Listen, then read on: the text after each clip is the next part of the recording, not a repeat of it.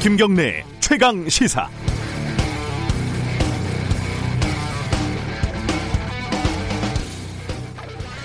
아무리 생각해도 이건 좀 웃기려고 하는 것 같은데 혹시 그게 아니면 아마도 허경영 씨를 벤치마킹 했을까요? 이게 성공했는지 한번 보시죠. 어, 민경욱 의원이 어제 선거 조작 의혹과 관련해서 세상을 뒤집을 만한 증거를 공개했다고 하는데 그게 첫 번째가 출구조사 발표가 났는데 민주당 지도부들이 아무도 웃지 않았다. 두 번째가 양정철 전 민주연구원장이 선거가 이겼는데 무섭고 두려운 결과라며 정계 은퇴를 선언했다. 뭔가가 이상하다는 거죠. 그러면서 투표용지를 어디서 주워와서 흔들고 파쇄된 투표용지가 발견됐다면서 봉지를 또 흔들고 어, 국회 토론회장에 모인 지지자들은 환호성을 지르고 민경욱 대통령을 연호하고 급기야 어떤 지지자는 투표 조작 증거를 게시를 받았다고 주장을 하고 뭐 그러면서 구체적인 설명은 별로 없었습니다.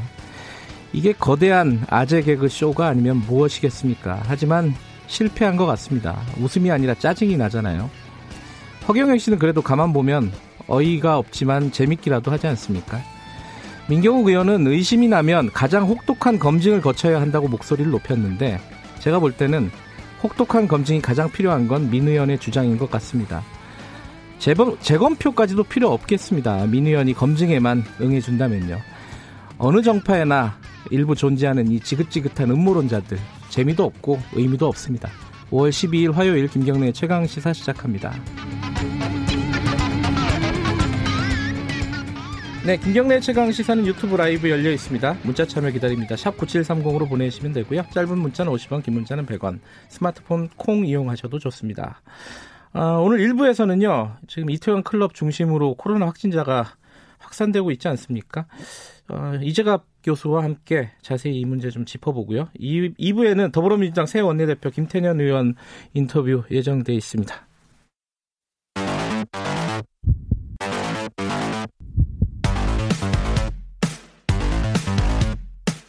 오늘 아침 가장 뜨거운 뉴스 뉴스 unboxing 네, 택배 박스를 뜯는 두근두근한 마음으로 항상 준비합니다. 뉴스 unboxing 고발 뉴스 민동기 기자 나와 있습니다. 안녕하세요. 안녕하십니까. 그리고 KBS 김양순 기자 나와 있습니다. 안녕하세요. 네, 안녕하세요. 아, 제가 하나 빠뜨렸군요. 2부에서 저희들이 이재정 경기도 교육감하고 등교 계약 연기된 거 이거 어떻게 해야 되나 언제까지 연기될까 아, 지금 걱정하시는 학부모들이 많습니다. 인터뷰 예정돼 있습니다. 어, 그거부터 좀 정리를 해보죠. 민동기 기자가 먼저 좀 정리해 주세요. 등교 연기된 거. 그 네. 내일부터 이제 고등학교 3학년 이렇게 단계적으로 시작하기로 했던 등교 수업이 모두 일주일씩 연기가 됐습니다. 네. 그러니까 이른바 그 이태원발 코로나 확산과 관련해서요. 아직 역학조사가 완료되지 않은 데다가 확진자들의 거주지가 전국에 퍼져 있기 때문에 네. 아무래도 지역사회 감염 확산 우려가 커졌기 때문으로 보이는데요.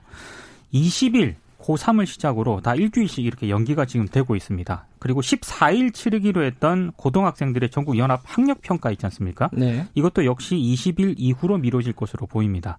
아무래도 뭐 교육감이라든가 교원 단체 등에서 등교 수업 일정을 연기하자 이런 입장을 냈거든요. 이게 좀 영향을 미친 것으로 보입니다.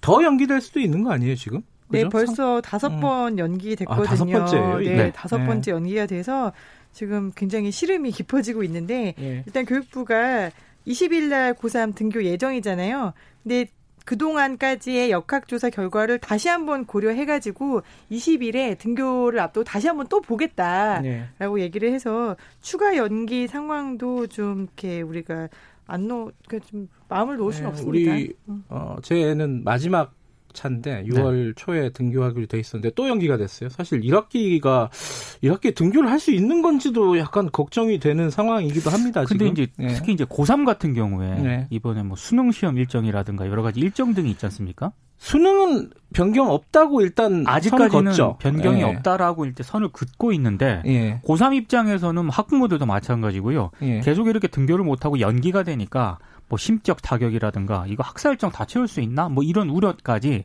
여러 가지 좀 고민이 좀 많은 것 같더라고요. 아, 고3은 특히 내신이 필요하잖아요. 그렇죠. 수시로 네. 대학을 가려면은 내신이 있어야 되는데 원래 이제 13일 날 등교하자마자 바로 중간고사였어요. 네. 이게 중간고사 일정이 또 일주일 미뤄지고 모의고사 그다음에 학력평가까지 줄줄이 시험이 3종 세트로 기다리고 있단 말이죠. 네. 그러면은 이게 지금 중간고사랑 기말고사 그리고 다음번 중간고사까지 세 번의 내신을 통해서 수시를 써야 되는데 이게 가능한 일정이냐라는 음. 그런 걱정과 두 번째로는 지금까지 이제 3월부터 온라인 학습만 했잖아요. 그래서 네. EBS나 뭐 이학습터로 온라인 학습만 했는데 학교에 가면 중간고사를 보 겠다고 하는데 아니 수업은 EBS로 해놓고 선생님들이 중간고사 문제를 내는 게 음, 맞냐? 음, 음. 차라리 중간고사 문제도 EBS에서 내라라는 음. 그런 그, 이야기까지 나오고 있어요. 나오고 아. 있어요. 그래서 고3들의 경우에는 시험이 바로 이제 대입에 영향을 미치니까 상당히 예민해 있습니다. 이게 사실 5월에 사실상 이제 6월 초까지 하면은 5월에 거의 전면 계약을 그렇죠. 예정하고 있었잖아요. 네. 이게 조금 어 뭐랄까 성급한 판단이 아니었나 결과론적으로 보면은 네. 이게 좀 방역 당국에서 어떤 얘기가 지금 오가고 있는지 이 얘기는 우리 브리핑 끝나면은 이재학 교수랑 좀 진지하게 얘기를 좀 나눠보겠습니다. 그리고 여기에 따라서 중고 초중고생의 계약이 연기가 되니까 대학들도 또 영향을 받겠죠, 당연히. 그러니까 원래는 그 지난 7일을 기준으로 예. 한국 사립대학 총장협의회 집계를 보면은요. 5월 11일 네. 대면 수업을 이제 대학도 시작하겠다 이렇게 밝힌 곳이 원래 21곳 정도 음, 됐는데 음, 21곳 네. 가운데 12곳이 대면 수업 일정을 뒤로 미뤄버렸습니다. 네. 그리고 이제 1학기 전체를 온라인 강의로 진행하겠다라는 대학도 원래 한 62곳 정도였는데 71곳으로 지금 늘었거든요. 네. 대학들도 이제 영향을 좀 받고 있는 겁니다. 제가 관여하는 수업이 하나가 있는데 그것도 사실 애초부터 1학기 전체를 온라인 수업으로 하겠다 네. 이렇게 정했더라고요. 음. 자 이거는 어, 차후에 좀 더 살펴보도록 하고요. 오늘 다음 얘기 좀 해보죠. 이게 어제 가장 큰 뉴스 중에 하나였습니다. 그 정의연 그러니까 위안부 피해자 단체죠. 정의경 연대와 연대에 대해서 이영수 할머님이 문제 제기를 했었고 그 이후에 어, 각종 언론에서 좀 보도들이 나오고 있습니다. 어제 기자회견 좀 정리를 해보죠. 김현수 네, 기자가. 정의기억연대 예. 우리가 정대협이라고 사실 불렀는데 이름을 바꿔서 정의기억연대가 됐죠. 예. 어제 공식 기자회견을 열어서 이제 이용수 할머니 이제 위안부 피해자입니다. 네. 후원금 사용이 불투명하다면서 더 이상 수요 시위에 참여하지 않겠다. 라고 말한 지 나흘 만에 30년 동안 이 운동을 같이 해오며 가족같이 지내셨던 할머님의 서운함, 불안함, 네. 분노를 겸허히 받아들인다라고 이야기를 했고요. 그다음에 할머니께 원치 않는 마음의 상처를 드려서 진심으로 사과드리겠다라고 이렇게 사과를 하고 회계 처리 문제에 대해서 이제 해명을 했습니다. 네, 그동안 조선일보, 중앙일보, 그리고 이제 문화일보 특히 세 군데가 네. 많이 지적을 해왔었는데 이제 일본군 위안부 피해자 문제 해결을 명분으로 해서 돈을 받은 다음에 이거를 피해자 지원을 안 하고 니들끼리 썼다라는 게 이제 일부 언론들의 주장의 핵심인데요. 이게 지금 국세청 홈택스에 사항이 다 공개가 되어 있고요. 네. 또 어제 기자회견을 하면서 공시 자료를 정리를 해서 다시 어, 기자들에게 보여줬어요. 그걸 보면은 이제 어제 나온 자료에 따르면은 전체 기부금 중에서 41%를 피해자를 위해서 썼다라고 네. 밝히고 있습니다. 근데 이게 이제 쟁점이 사실은 두 가지가 갈리는 건데 하나는 돈을 모아갖고 아까 김영순 기자가 얘기한 것처럼 돈을 모아서 허튼 데 쓰고 할머니한테 안 쓴 거 아니냐 네. 이렇게 어, 의심하는 쪽이 있는 거고 한쪽에서는 그게 할머니한테만 쓰도록 되는 게 아니다. 활동이 굉장히 여러 가지다. 뭐 이런 겁니다, 지금. 그러니까 쟁점도 그거 같아요. 그러니까 예. 왜그 기부금을 받아서 피해자 할머니들한테 직접적으로 지급을 하지 않았느냐. 이제 네. 비판적으로 보시는 분들, 특히 이제 일부 보수 언론 이런 점을 문제를 삼고 있는데 근데 그건 전 이해가 잘 되지 않아요. 그러니까 저도 예. 잘 이해가 안 되거든요. 왜냐하면 이 정의기억연대라는 그 단체가요. 뭐 일본군 위안군 문제 해결을 위한 단체이기도 하지만 그 피해자 할머니들한테 후원금을 받아서 직접 피해자 할머니들을 지원하는 단체가 아니거든요. 네. 그 플러스 여러 가지 뭐 의료 지원, 정기 네. 방문 그리고 뭐 외출 동행 가는데도 활동가들이 다 또 옆에서 지원을 하고 있고 또 여러 가지 뭐 연구 조술 활동, 박물관 건립 이런 데도 어 활동을 많이 하고 있거든요. 그러니까 이런 부분까지 다 포괄을 해야 되는데 왜 돈을 직접적으로 지원을 하지 않았느냐 이런 쪽에만 지금 비판을 하고 있는 게 조금 문제인 것 같습니다. 근데 물론 회계 내역은 기부금이라는 게 있으니까 투명하게 공개를 하는 그렇죠. 게 맞죠. 그리고 네. 회계상으로는 좀 허술한 부분이 있더라고요. 네, 맞습니다. 네. 그래서 피해자에 대한 것도 뭐 99명이나 999명 이렇게 숫자를 음. 어떻게 보면은 그냥 마구잡이로 기재해 놓은 부분이 눈에 띄었고 네. 거기에 대해서도 이제 정의경 연대는 큰 돈을 집행을 하면서 회계의 투명성이나 제대로 하지 못한 점은 인정한다. 네. 앞으로는 좀 시정하겠다라고 사과를 했어요. 네. 근데 이거는 사실 참여연대도 이런 과정을 겪었었잖아요. 네. 그렇죠. 그래서 어떻게 보면 시민단체가 회계에 대한 투명성을 하는 일은 상당히 어렵습니다. 회계사를 별도로 고용을 해야 되기 때문에요. 네. 근데 이 부분에 대해서는 앞으로 잘 하겠다고 하니까 시정하면 되는 부분이에요. 근데 문제는 정의기억연대가 정말 피해자들을 도와주고 이 사람들의 생계를 지원하는 단체냐. 그건 정부에서 해야 되는 일이거든요. 네. 지금 역사적인 진실인 위안부 문제에 대해서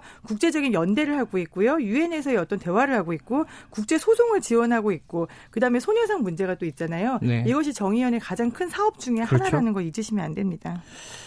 좀, 어, 악의적인 보도라고 할까요? 그런 것들도 좀 눈에 띕니다. 예컨대 뭐, 제목만 봐서는 뭐 술값으로 하룻밤에 3천만 원을 썼다. 뭐 이런 느낌의 제목도 좀 보였어요. 근데 사실 따지고 보면 그 내용은 아니었죠. 네, 이게 문제가 되는 게 중앙일보와 조선일보가 하룻밤에 술값 3,300만 원 이렇게 예. 제목을 다 동시에 뽑았어요.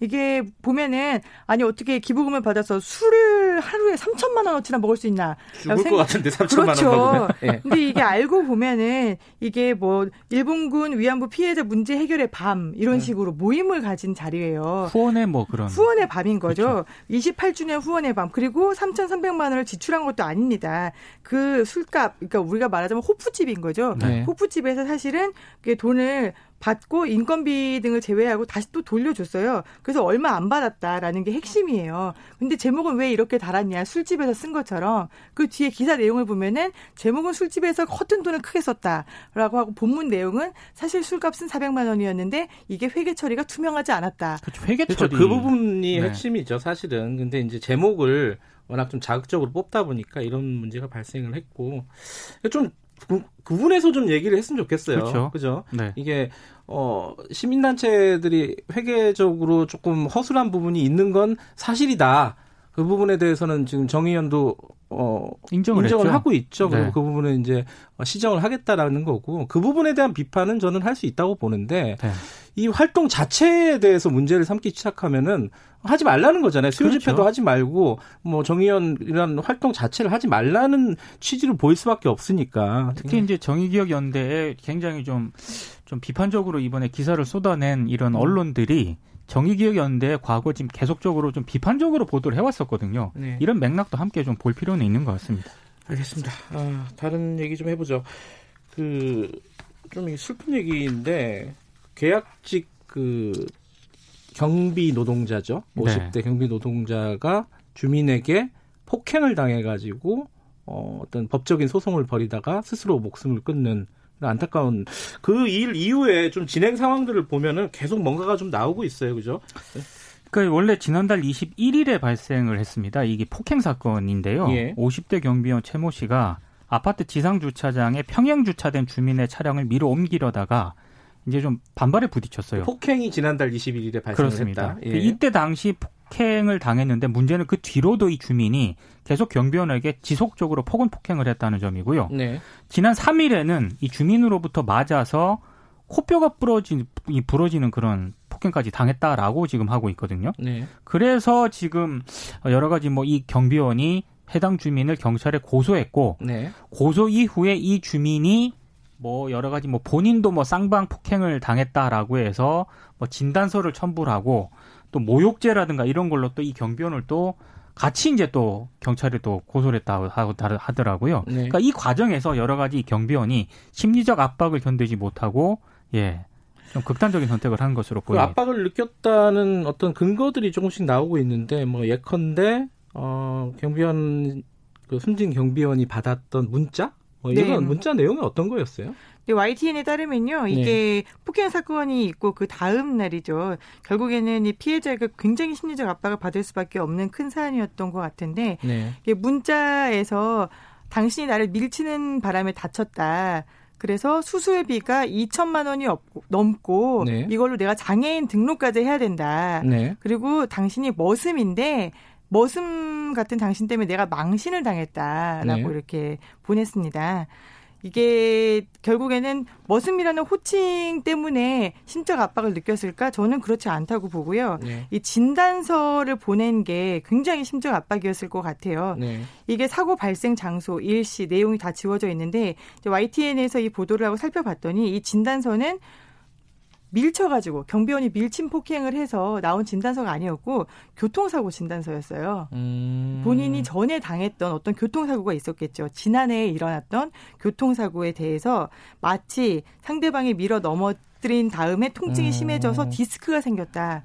그래서 2천만 원이 넘는 수술비가 필요하고 장애인 등록까지 해야 된다라고 이제 진단서를 첨부해서 보내니까 경비원 분이 굉장한 압박을 느끼지 않았을까 싶습니다. 그러니까 그 진단서가 허위일 가능성이 높다고 지금 YPT에는 파악을 하고 있는 거고요. 그렇죠. 네, 실제로 이 네. 숨진 경비원이 이 진단서를 받아본 뒤에 유서를 썼는데 억울하다 그리고 음. 도와달라라는 정신적 고통을 호소했습니다. 근데 또 이게 한 가지 또 걸리는 게 이게 지난달 21일 날 발생한 건데 네. 경찰의 수사가 좀 늦었더라고요. 그러니까 왜 경찰이 지금까지 수사를 하지 않고 있었느냐 전혀 네. 수사가 이루어지지 않았더라고요. 그 예. 부분에 대해서도 좀 경찰을 비판하는 목소리가 많습니다. 좀 어, 신속하게 수사를 하고 교통 정리를 해줬으면은 그렇죠. 예. 어그 경비원 분께서 심적인 압박이나 이런 것들을 덜 느끼지 않았을까라는 생각도 드는데 어쨌든 어떤 이유에서든지 이 조사 자체가 좀 미뤄지면서 어, 쌍방 간에 좀 서로 간에 압, 아니, 그러니까 그 경비원이 압박을 받는 그렇죠. 이런 상황이 돼버린 것 같아요. 네. 이거는 어, 뒤늦었지만은 그래도 좀 철저하게 수사를 해야 되는 상황이 아닌가 싶습니다. 자, 여기까지 듣겠습니다. 고맙습니다. 고맙습니다. 고맙습니다. 뉴스 unboxing 고발 뉴스 민동기 기자, KBS 김양순 기자였습니다. 지금 시각은 7시 36분입니다. 최강 시사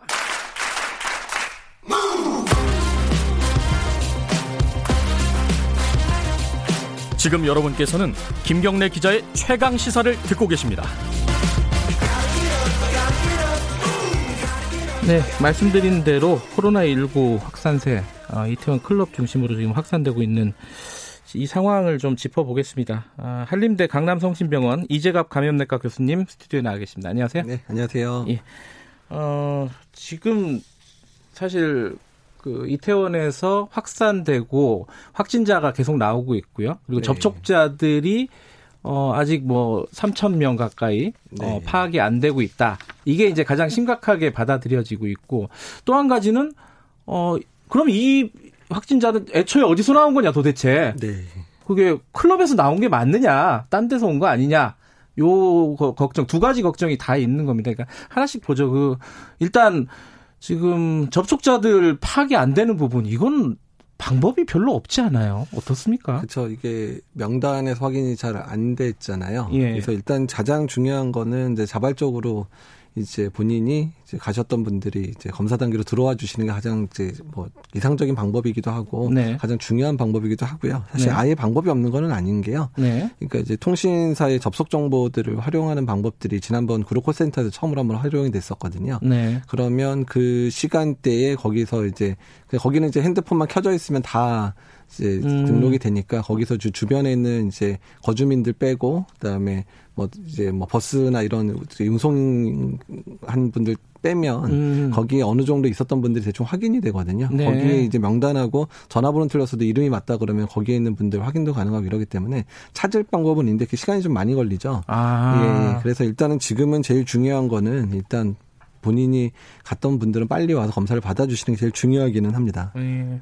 그러니까 지금 각 지자체 뭐 서울시에서도 얘기를 하고 있는 게 어, 빨리 안 받으면은 받으면은 아무런 책임 네. 묻지 않겠지만은 네. 안 받으면은 뭐 벌금 물리겠다 이렇게 얘기하는 게 시간 때문에 그러는 거죠. 그렇죠. 빨리 진단을 해주셔야 왜냐면 그분들이 자기 본인이 발병한지 모르는 상태에서 계속 다른 분들 만나게 되면 네. 다른 분들한테 전파시킬 수 있어서 2차, 3차 집단 발병의 고리가 될 수 있는 부분들이 있거든요. 그러니까 그 네. 부분을 최소화하려면 빠른 진단 또 빠른 격리가 이제 가장 중요하기 때문에 이제 네. 그런 부분들을 고려해서 지자체에서 여러 가지 당근도 제시하고 또 여러 가지 가지 뭐 혹시라도 이제 할 수 있는 뭐 음. 페널티도 제시하는 이유가 그렇습니다.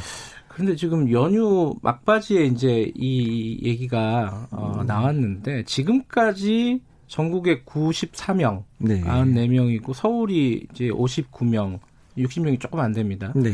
근데 지금까지 추세로 보면은 물론 이제 예측이라는 게 사실 참 어려운 부분이긴 한데 이렇게 신천지 같은 그런 네. 폭발적인 어떤 증가세 확산세가 어, 어느 정도 가능성이 있을까요? 그게 제일 걱정 중에 하나잖아요. 사실 그러지 않기를 바라고는 있는데요. 그러니까 네. 지금 이제 중요한 게 뭐냐면 그러니까 이태원에서 발병한 사람 숫자는 좀 더 늘어날 거예요. 아마 좀 더 늘어날 겁니다. 분명히 네. 뭐 100명이 200명이 늘어날 건데 그러니까 네. 그분들이 집단 발병할 수 있는 다른 고리에서 뭐 몇백 명 아. 이렇게 발생할 만한 상황으로 들어가 버리면 음. 문제가 될 가능성이 높은 높거든요. 다만 네. 저희가 지금 그래도 기대하고 있는 건 그러니까 그렇게 되길 바라고 있는 건 뭐냐면 그러니까 신천지 때는 31번 환자가 나왔을 당시에 이미 많은 사람들이 확산돼 있었던 이유 중에 하나가 네. 이게 사회적 거리두기라는 것 자체 개념이 없었던 데잖아요. 아. 우리나라 유입 환자 몇 명 있으니까 그냥 주의하면서 봅시다 정도였지 전 국민이 뭐 마스크 쓰면서 손실 위생 잘하고 이런 상황이 전혀 없었던 음. 때였고요. 네. 지금 상황은 이제 국민들이 사회적 거리두기 완전히 종료도 되기 전이었고 또 지금은 개인적인 위생 상황들에 대해서 이제 마스크도 쓰고 그다음에 손위생도 하고 이런 부분이 잘돼 있었으니까 네. 그러니까 그분들이 뭐 그 안에서는 그러니까 클럽 안에서 마스크를 벗고 뭐 계셨을지라도 본인이 네. 출근하는 직장이나 본인의 삶의 터전에서는 적어도 마스크를 썼거나 아니면 다른 분들이 마스크를 썼으니까 네. 대규모 확산은 되지 않았으면 좋지 않을까 음. 그런 기대를 하는 건데 네. 근데 어떻든 중요한 거는 지난번 콜센터도 마찬가지만 그런 환자 중에 그렇게 진단될 만한 환자 중에 한 명이 대규모 집단 발병할 수 있는 데에서 발병을 일으켜 버리면 속수무책일 수 있다는 상황이 제일 음. 지금 제일 걱정인 거긴 합니다. 어, 상황은 다르지만 걱정되는 부분들은 아직 꽤 많다. 많다, 맞습니다. 예. 예. 좀 갑자기 좀 걱정이 많아지네요. 이 말씀 듣다 보니까. 예. 그 중에 그리고 또 하나 걱정이 요번 건은 어쨌든 속도 전후를 내서 빨리 네. 접촉자들을 분류해내고 네. 막, 막는 거는 할 수 있다 치더라도 이게 힘들지만. 맞습니다. 예. 그러면 첫 번째 그 용산 66번 환자라든가 확진자라든가 아니면 지금 또 나왔잖아요. 메이드라는 또 네. 다른 클럽. 네. 그 지금까지 나, 나왔던 다섯 개 클럽 말고 다른 클럽이 네. 나왔단 말이에요. 그러면은 이 사람들은 도대체 어디서 시작된 사람들인가? 이거는 파악이 불가능한 거예요, 지금 상황에서는? 이제 역학조사를 계속 해볼 겁니다. 그러니까 왜냐하면 네. 이제 본인의 증상 발현부터 14일 이내에 만났던 많은 사람들을 이제 추적을 해서 혹시 그 중에 증상이 있었던 사람을 찾는 노력은 하겠지만 지금은 네.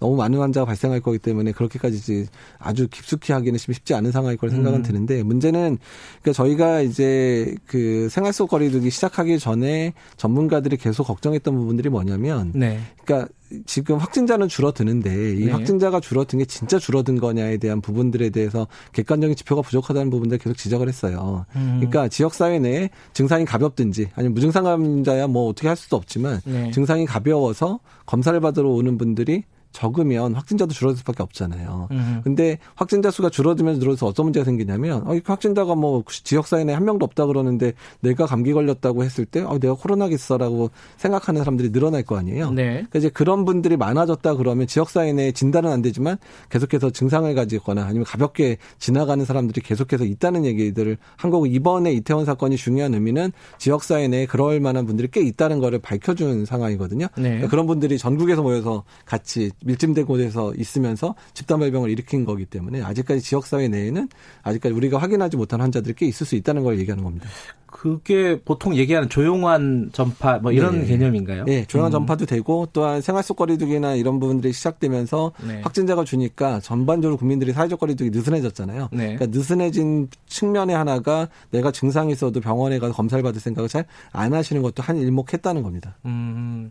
아, 제가 아까 용산 66번이라고 잘못 말씀드렸는데 네. 용인 66번이죠. 용인입니다. 용인입니다. 예. 예. 근데 그 지금 그러면은 예컨대 그 이태원 쪽에 그때 발병 기간 동안 지금 정부가 얘기한 네. 기간 동안에 들어갔다 나왔던 사람이라면은 증상이 없어도 다 검사는 일단 받아야 되는 거예요, 무조건. 그러니까 지금 이제 무증 젊은 층들이 많이 이용을 했다 보니까 네. 무증상 감염자라든지 아니면 아직 증상 발현은 안 됐지만 무증상 감염기에 해당되는 분들도 있을 수 있단 말이에요. 네. 그러니까 이제 그런 분들은 며칠 있다 보면 증상 발현하고 그러면 더 전파력이 강해지거든요. 음. 그러니까 이제 그러니까 되도록이면 증상이 없더라도 검사를 받아라. 그러니까 젊은 음. 층들이 많이 이용했기 때문에 이런 부분을 더 강조하는 부분입니다. 무증상일 때는 전파력이 조금 낮, 낮, 낮은가 봐요. 네, 낮, 그러니까 이제 두 음. 가지가 있는데 무증상 감염이 있어요. 그러니까 네. 걸렸는데 전혀 증상 없이 그냥 완전히 그냥 끝까지 증상 없이 지나가는 분들이 아. 한10% 정도 있을 거라 생각을 하고 있고요. 예. 근데 그건 이제 확인이 안 된 사람이 전체 감염자를 따지면 한 2, 30%될 거라 생각을 하지만 음. 현재 확인된 사람은 한 10% 정도 되고요. 네. 근데 무증상 감염기는 뭐냐면 앞으로 2, 3일 내에 증상이 발현될 사람들인 음. 거죠. 근데 무증상 감염자에 대한 평가를 하기 힘들어요. 왜냐하면 이 사람이 증상 없이 지나가 버리니까 지나가니까 네. 누구한테 감염했는지 모르는데 무증상 감염기 때하고 그다음에 실제로 증상이 발생했을 때를 비교하면 당연히 증상 발생했을 때 감염력이 높긴 높지만 무증상 감염기 때도 감염은 시킨다고 음. 분명히 좀 여러 가지 뭐 미국 논문이나 이걸 보면 확인이 되고 있는 상황이니까 네. 일단 다 조심을 해야 된다는 거죠. 약간 이제 생활 속 그 거리두기 그러니까 뭐 일종의 뭐 생활 방역 이렇게 네. 표현을 하고요. 그 네. 거기로 이제 전환을 할 때 조건이 네. 얘기했던 뭐 약간 객관적인 조건 말 말하면은 네. 뭐 확진자 1일 50명 감염 경로가 불명한 그러니까 감염도가 어딘지 모르는 사람이 한 5% 미만일 때 이렇게 한다고 했는데 사실 우리 5% 계속 넘지 않았어요? 그렇죠. 그 마지막 두 주 동안 숫자는 줄었지만 6% 정도 됐었어요. 그럼 하면 안 되는 거 아니었습니까? 그러니까 이제 그 이 부분이 제일 문제인 게요. 그러니까 예. 이 수치 50명 5%라는 게 어디서 나온 기준인지 잘 모르겠어요. 그냥 뭐 아. 이 정도면 되겠지라고 생각한 전문가들의 의견이 근데 사실 전문가들도 누가 그렇게 얘기했냐면 아무도 얘기한 적 없다 그러니까 예. 정부 차원에서 방역을 열심히 하다 보니까 이 정도면 되겠지라고 하는 이제 자 우리들이 적어도 조절할 수 있는 수준 정도로 그런 수준으로 본 것 같아요. 이제 아하. 방역 당국에서. 예. 근데 이제 이게 수치적으로 매이게 되면 문제가 아까도 말씀드렸지만 그 확진자 추가 안에 본인이 와서 진단을 안 받는 사람들이 남아 있다 그러면 이 확진자 수 아무 의미가 없어지는 거니까 그래서 앞으로 계속 이 부분들을 저희들이 고민해야 될 것들은 지역 사회 내에 객관적인 그런 바이러스의 전파력이나 활성도를 볼 수 있는 그런 객관적인 지표를 마련을 해라. 특히 이제 고위험 시설이나 이런 게 오픈될 때는 적어도 거기에 전수조사까지 못 하더라도 하더라도 일부 사람들이라도 검사를 해서 그 중에 환자가 섞여 있지 않는지는 확인하고 문을 열면 아. 좋겠다. 이제 이런 부분들을 제시를 했고 또한 이런 검체 확보를 할 수 있는 여러 루트들이 있잖아요. 예. 그러니까 최근에 이제 뭐 병원들이 자기 병원 보호 때문에도 이제 입원 환자 전수에 대해서 지금 이제 코로나 검사를 하고 있는 병원들이 충치가 음. 늘고 있는데 네. 아예 그런 부분을 급여화시켜서 아예 어쩔 수 없이 검사를 하게 된 그룹들을 좀 숫자로 늘려놓으면 그 중에서 지역사회 내에서 좀 감염이 된 사람들이 우연히 발견되면 아 이건 아직까지 지역사회 감염이 꽤 있겠구나라를 음흠. 지표를 증명하는 거니까 이제 이런 여러 가지 루트들을 좀 개발을 하자는 거죠. 예. 그럼 데이터들이 좀 쌓여야지 조금 아, 그나마 좀 안심하고 네. 뭔가를 완화하든지 풀든지 할 수 있을 것 같은데 네. 지금은 그런 데이터들이 없다는 거죠. 그렇죠. 그러니까 수집하기 어려운 측면이 있고 급하게 음. 만들 수 있는 제도가 아니다 보니까 그랬는데 네. 일단은 질병관리본부에서 상당 부분 많이 고민을 하고 있어서 또 네. 여러 루트를 통해서 얻을 수 있는 검체들을 활용해서 지역사회 내 유행 수준 정도를 계속 파악할 수 있는 방법들을 계속 고민을 하고 있습니다. 지금 가장 이제 관심 중에 하나가 계약입니다. 계약 미뤘어요 네. 일단 어, 네. 이태원 이 사태가 발병 발생하고 나서 일주일 미뤘는데 자 일주일 미룬 게 지금 어, 뭐 학생들이나 학부모 입장에서는 그럼 또 미루는 거 아니야? 당연히 그 생각이 나올 법도 해요. 지금 상황은 어느 정도 기대나 어떤 전망을 갖고 있어야 되는지.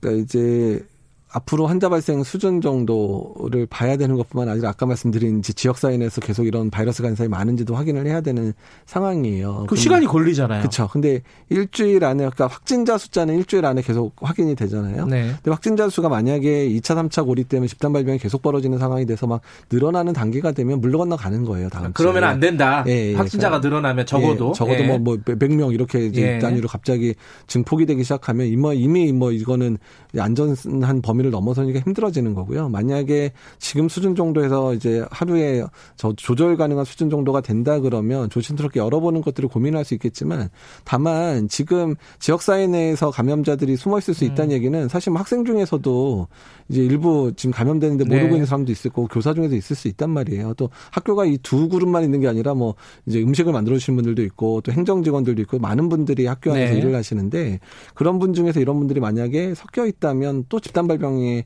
상황들이 벌어질 수 있기 때문에 그러면 어떻게 해야 되냐면 학교에서 밀집도를 줄여주는 방법을 가지고 계약을 할 수밖에 없어요. 음흠. 계약을 꼭 해야 된다 그러면 그러니까 지금처럼 대규모로 그냥 다 가서 하는 수업보다는 그러니까 이제 꼭 필요한 학년들을 위해서 고3이나 중3은 지금 빨리 계약 계약을 해야 되잖아요. 그러니까 그런 학년들은 계약을 하되 학교를 넓게 쓰게 하고 음흠. 다른 학년들이 이제 등교 수업을 좀 보완적으로 하면서 네. 온라인 수업으로 좀 버텨주는 게 어떨까. 좀 많이 음. 힘드시겠지만 네. 그런 부분 고려가 필요하다는 겁니다. 지금 계약이 사실 이제 이번에 연기되기 전에 보면 6월 초까지 전면 계약이 되는 거였고요. 사실 네, 계획대로 보면은 네. 그리고 생활 속 거리두기로 전환이 됐고요. 네.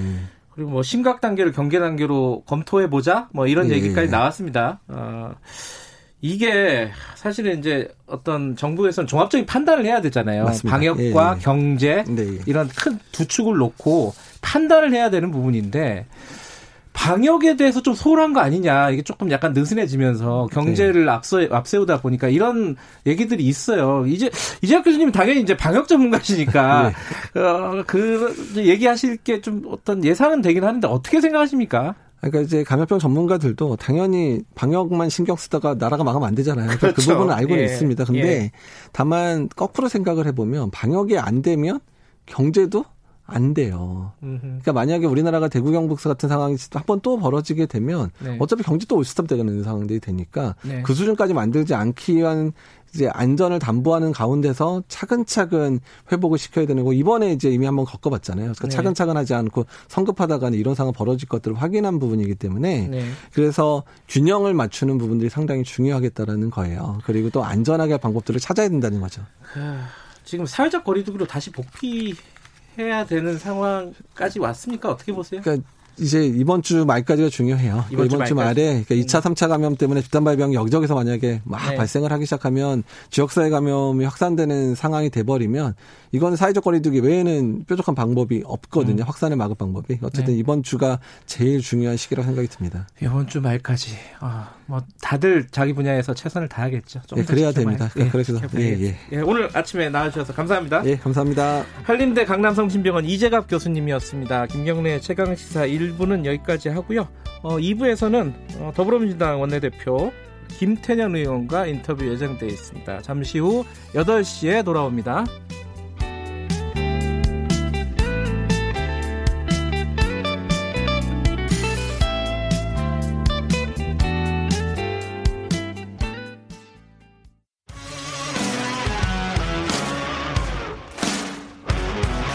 탐사보도 전문 기자 김경래 최강 시사.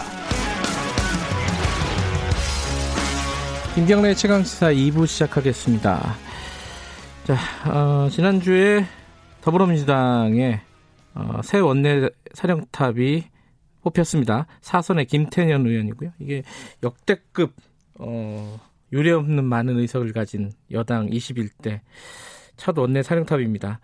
지금 뭐 20대 국회 남은 과제도 있고요. 21대 국회에서도 어떤 부분들이 지금 달라질지 지금 이제 여야의 역학 구도가 좀 바뀌었잖아요. 그래서 원내대표의 뭐 협상력이라든가 정치력 이런 것들이 어 굉장히 관심이 가는 부분입니다.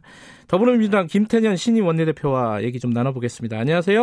네, 안녕하세요. 김태년입니다. 네, 대표님 먼저 간단하게 소감부터 들어야겠죠?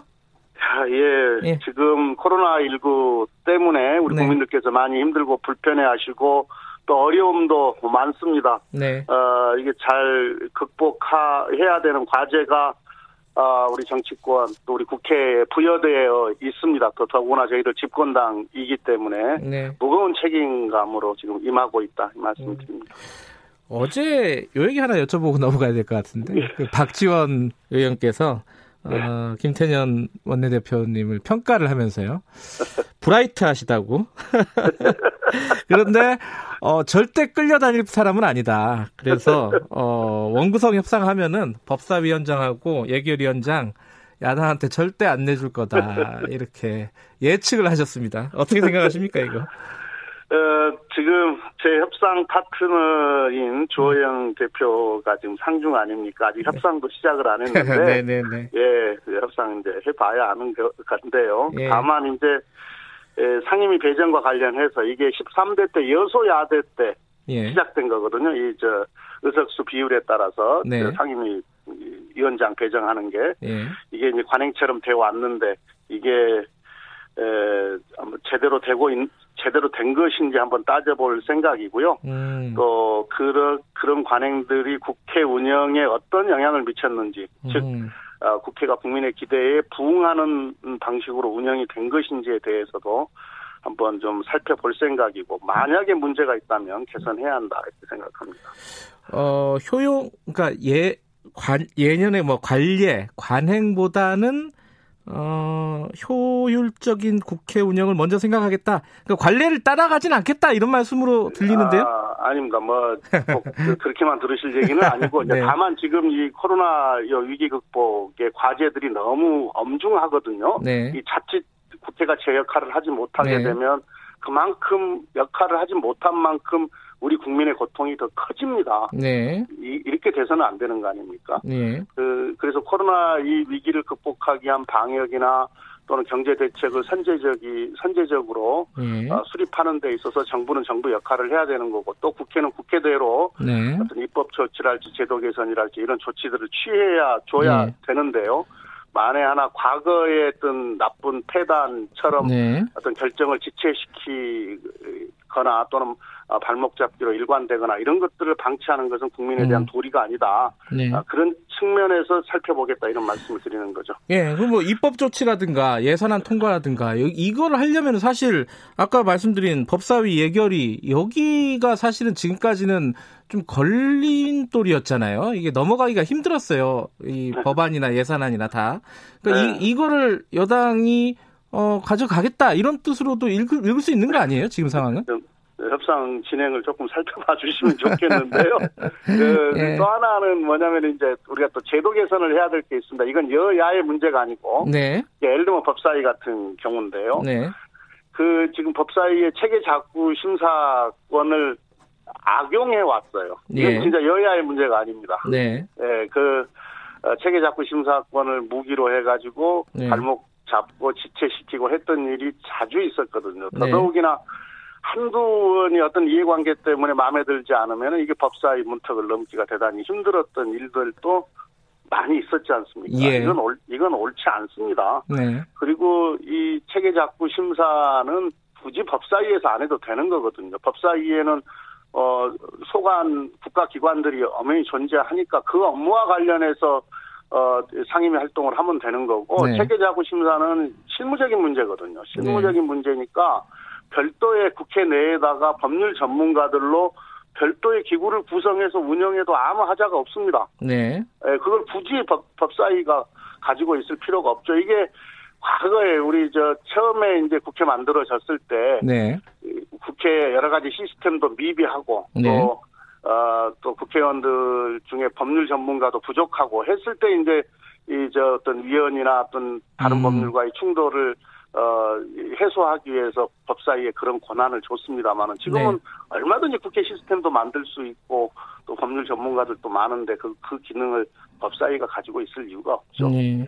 근데 그거 체계작구 심사권 폐지하려면 이거 법, 법 바꿔야 되는 거죠? 네, 예, 예, 국회법 바꾸면 됩니다. 근데 바꿔야 되는데 주호영 원내대표, 통합당 원내대표가 부정적인 입장을 얘기했습니다.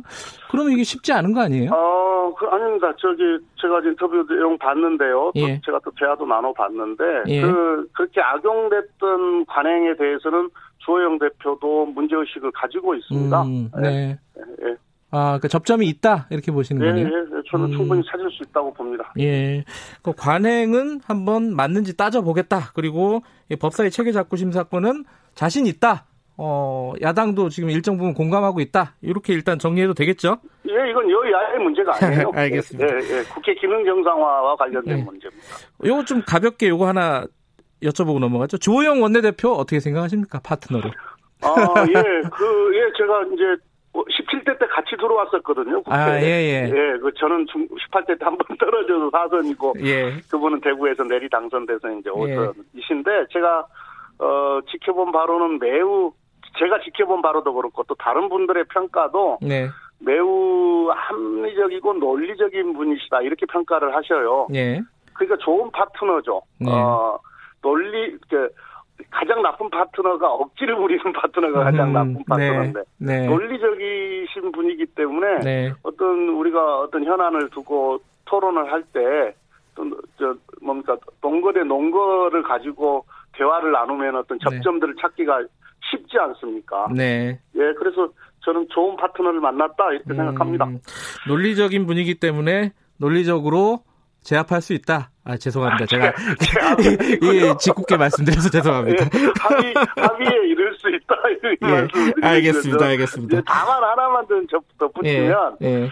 이제 많은 국민들께서 협치 협치 말씀하시는데 협치라고 하는 것이 제가 국회 들어와서 경험해 본 바로는 네. 이게 선한 의지로만 되지를 않아요. 예. 네, 그래서 어, 우리가 제도를 통해서 어, 그런 어떤 협력의 정치가 이루어질 수 있는 장치, 음. 그 제도를 통한 어떤 이, 저, 이 협력의 정치가 될 수 있도록 조치를 취하는 것은 선제적으로 좀 필요하지 않을까 싶긴 합니다. 네, 그 협치가 되는지 안 되는지는 아마 첫 번째 시험 때가 뭐 3차 추경 요거하고 공수처 요 정도가 될 것 같아요. 많은 사람들이 그렇게 생각을 하는데 3차 추경 같은 경우도 이제 야당 쪽에서는 계속 그 재원 마련 부분에 대해서 걱정을 예. 많이 하고 있지 않습니까? 예, 예, 예, 예. 요거는 어떻게 설득하실 예정이세요? 글쎄요, 지금 이제 3차 추경의 지금 핵심은 네. 정부가 지금 각 부처의 의견을 받아서 지금 저 추경안을 짜고 있는 중인데요. 네. 역시 일자리 지키기가 될 겁니다. 네. 코로나 19는 자칫 잘못하면은 대규모 고용 위기가 올 가능성이 있지 않습니까? 그 네. 국민의 고통이 너무 크게 되는데 네. 지금 우리가 미국을 주시해 보고 있는데 미국의 실업자가 지금 2천만 명이 넘어서고 있습니다. 실업률이 20%가 넘을 수도 있다 이런 진단도 있는 거라서 네. 우리가 지금 이 고용 위기 극복을 위해서는 매우 선제적이고 과감한 대응이 필요하거든요. 네. 그랬을 때 적극적 재정 정책은 필연입니다. 필수입니다. 네. 어, 그, 이, 이 문제와 관련해서. 그러니까 이게 국민의 고통을 덜어드리는 문제인데, 일자리를 음. 지키는 문제는 이건 야당이 반대할 이유가 저는 없다고 봅니다. 다만 음. 재원 마련과 관련해서 결국은 이제, 에, 이 최선을 다해서 우리가, 어, 재원 마련은 딱 두 가지 아니겠습니까? 지금 세출 구조 조정 하나가 있고, 네. 그 다음에 이제 부채 국채 발행 하는 것. 예, 예. 네, 두 가지가 있는 건데 최대한 세출 구조 조정을 해 보겠습니다. 그러나 음. 그 세출 구조 조정도 한계가 있는 거기 때문에 그어저 부채와 관련해서는 있는 내용을 그대로 다 공개하고 네. 야당하고 아, 충, 그, 현실적인 방안이 무엇인지 머리를 맞대고 논의를 하겠습니다. 음, 예. 그렇게 하면은 뭐 해법이 나올 수 있을 거라고 봅니다. 이 저 추경 자체에 대해서 야당이 반대한다고 보지는 않습니다. 예. 일자리 지키는 문제이기 때문에.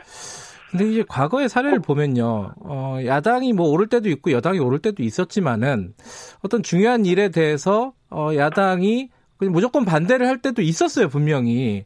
예, 그러면 예. 이제 법안이나 이런 예산이나 이런 것들이 표류하는 경우들이 꽤 많았거든요. 네. 근데 그런 그런 경우에는 어떻게 돌파하실 거예요? 그 이제 의석이 많으니까 예. 20대랑 다르지 않습니까? 어떻게 하실 거예요? 예. 최대한 존중하겠습니다. 네. 야당의 의견도 경청하고 또 야당이 하고 싶어 하는 일들에 대해서도 최대한 반영하고 그렇게 하겠습니다. 예. 예, 다만 예. 이 코로나 19로 인한 위기는 이건 미증유거든요. 네. 우리 인류사에서 한 번도 경험하지 경험을 보지 못한 일, 그 어, 일이고 또 그만큼의 어떤 파고도 높지 않겠습니까? 네. 그 우리 국민들께서는 국회가 제 역할을 해서 이 위기 극복의 한 축이 되어라 이렇게 명령하고 계신 거거든요 이번 네. 총선에서도 네. 당연히 어, 어, 이 국회가 제 역할을 하는데 있어서 이렇게 제 역할을 하는데 어떤 방점을 두고 국회를 어, 운영해야 한다 이렇게 네. 생각을 하고요. 네. 그 야당도 과거처럼 그렇게 하, 그렇게만은 하지 못할 겁니다. 왜냐하면 이 상황이 너무 엄중합니다 지금. 음, 네, 알겠습니다.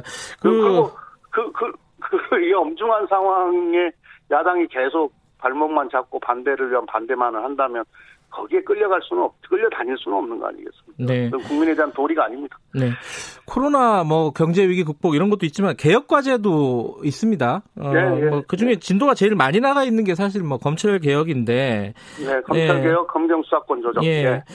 그 공수처 출범이 사실 7월로 원래는 예정이 돼 있잖아요. 돼 있는데 네. 이제 공수처장이나 이런 것들 뽑아야 되고 보수 법안도 통과시켜야 됩니다.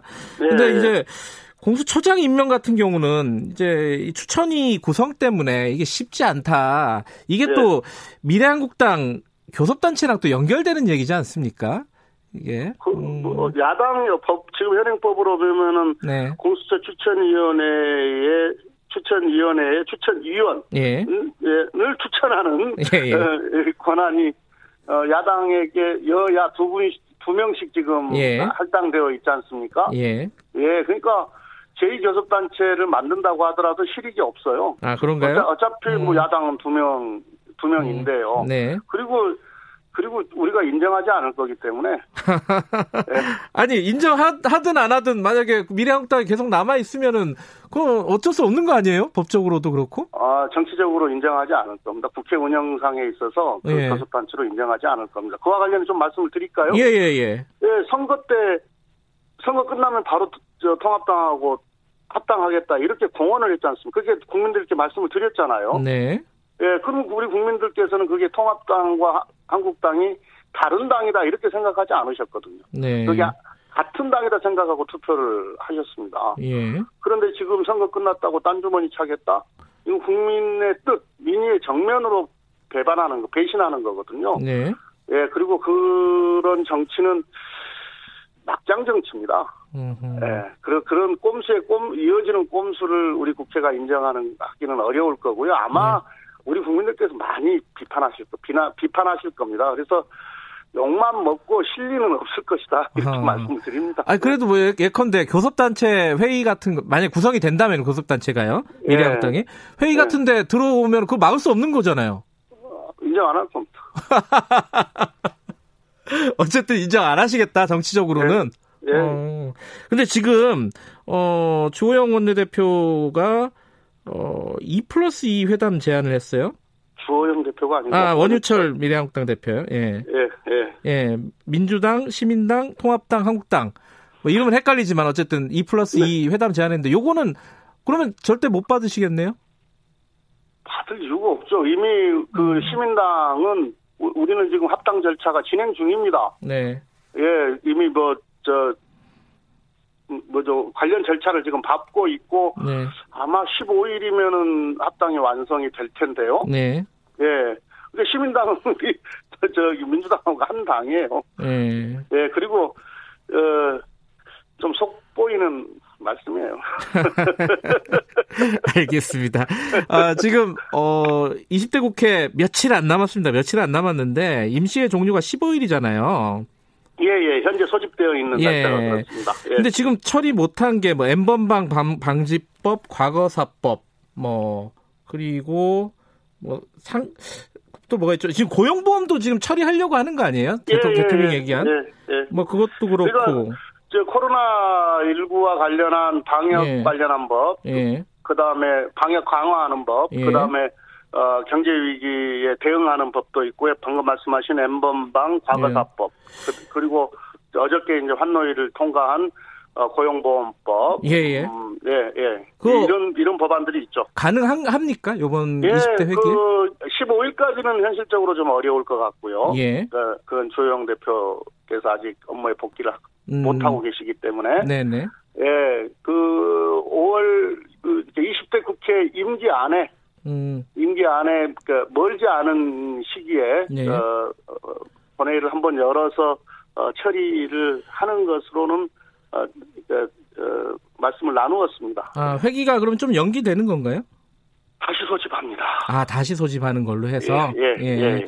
요건 처리하겠다. 지금 예. 말씀하신 뭐한 네 가지 정도 네 대까지 법이 한, 있는데 법이 그러니까 그 네 종 이제 종류가 그렇게 되는 예, 거고요. 예. 지금 법사위에 올, 상임위를 통과해서 법사위에 올라와 있는 법이 한 70여 개 정도 되는 것 같고요. 그 다음에 예. 지금 상임위가 몇 군데는 지금 돌아가고 있습니다. 네. 아 그래서 또 추가 처리되는 법안까지 합치면 예. 어뭐 상당한 숫자가 될 것 같습니다. 아 네. 그것들은 어 회기 새로 소집을 해서 처리할 자신이 있다 이런 말씀이시네요. 음. 예, 예, 예. 뭐 음. 야당도 반대하지는 않으실 거예요. 그래요. 알겠습니다. 네. 어, 마무리 잘 하시고 마무리 잘 되면은 저희들이랑 인터뷰 다시 한번 하시죠. 뭐. 예. 알겠습니다. 오늘 이렇게 연결해 주셔서 감사합니다. 예, 감사합니다. 더불어민주당 예. 김태년 원내대표였습니다. 공정하고 깊이 있게 오늘 하루 이슈의 중심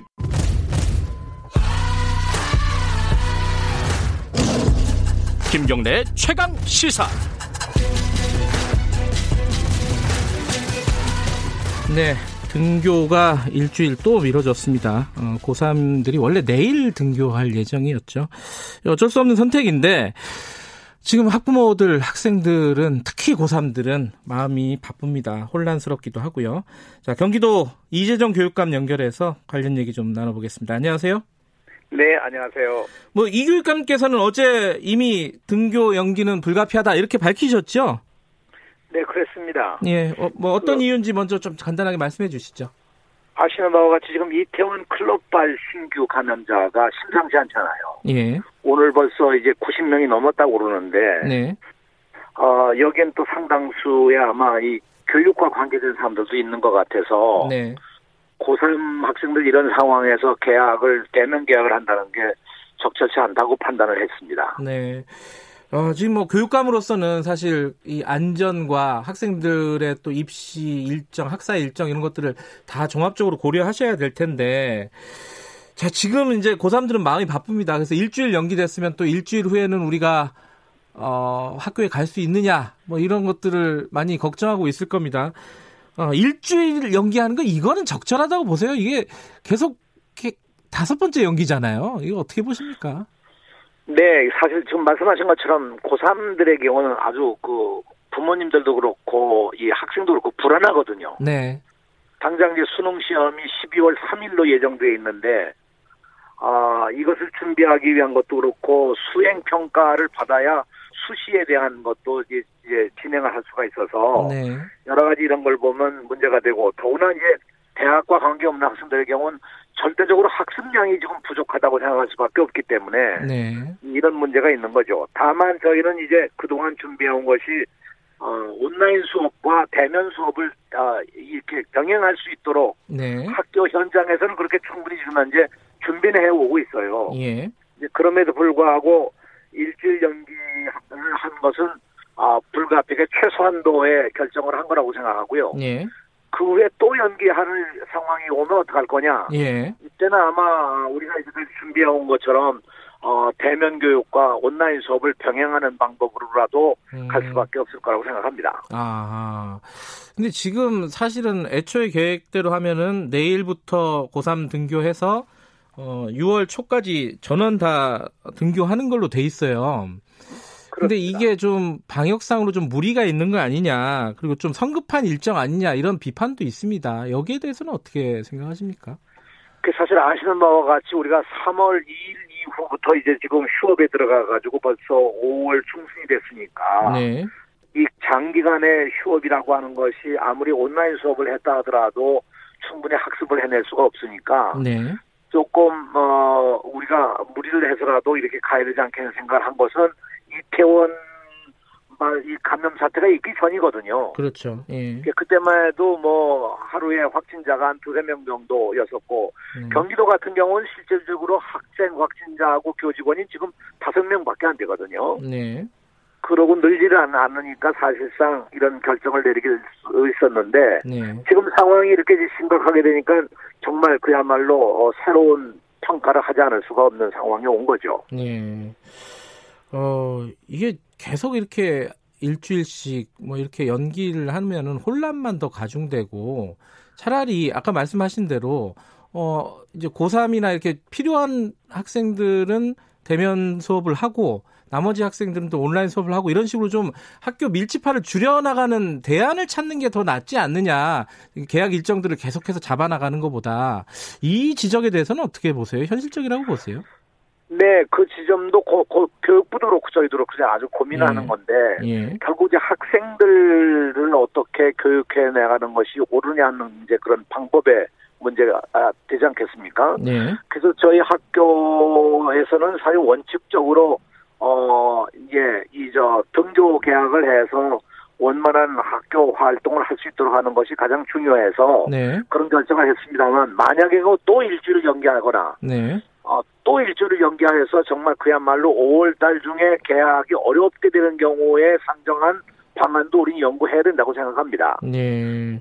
이미 벌써 뭐 여러 사람들이 얘기하고 있습니다만 어, 1학기를 오히려 길게 가져가면서 어, 2학기까지 연장해서 1학기를 하는 방법도 있을 거고요. 네. 어, 이런 예, 여러 가지 생각을 하는데 그 이유는 이미 벌써 여름방학 다 날아가지 않았습니까? 음. 네. 근데 사실 학생도 교사도 좀 쉬어야 다음 학기를 갈 수 있는 건데 예. 이게 너무 무리한 이제 그 과정 속에 불안한 과정 속에 이렇게 수업을 한다는 것 자체가 사실 좀 불안정한 것이죠. 어허. 근데 지금 말씀하신 게 어, 1학기를 길게 가져가면서 2학기를 1학기로 포함시킨다는 거는 사실상 9월 학기제로 가자는 뜻 아니신가요? 그렇게 불가피하게 갈 수 있는 방안도 이제는 논의가 돼야 되지 않을까 하는 생각이죠. 왜냐하면 어허, 예. 12월 4, 이미 우리가 이제 수능 시험을 2020년 11월 19일로 예정됐던 기존의 일정을 12월 3일로 연기했거든요. 네. 근데 여기서 더 연기할 수가 없거든요. 음. 대학 입시를 생각한다면. 네. 그러면 더 연기를 해야 될 상황이 온다고 그러면 내년 3월 대학 입시는 상당히 어려워집니다. 음. 그러니까 이것이 이제 결과적으로 현상적으로 이렇게 갈 수밖에 없다는 것이 어, 네, 결국 뭐 어, 이렇게 갈 수밖에 없다는 것이 일반적으로 가지고 있는 생각들이죠. 아, 이게 뭐 교육감님이 굉장히 고민을 많이 하신 끝에 지금 말씀하시는 부분인 것 같, 같은데 이게 그러면 학사 일정이 굉장히 혼란스러워지지 않나요? 예를 들어 어, 수능 같은 것들을 대거 연계해야 되는 거고요. 1학기 쪽으로. 그죠? 대, 대입 일정도 예, 다 연계해야 되고, 이거. 이제 제일 어려운 게 결국 이제 학생들이죠. 뭐 고3들의 경우에 네. 아, 몇 달 더 공부해라 그러면 이게 좀못 견딜 거거든요. 네, 네, 네. 맞아요. 그렇지 않습니까? 예. 부모들은 부모들대로 정말 불만이 많을 거고. 예.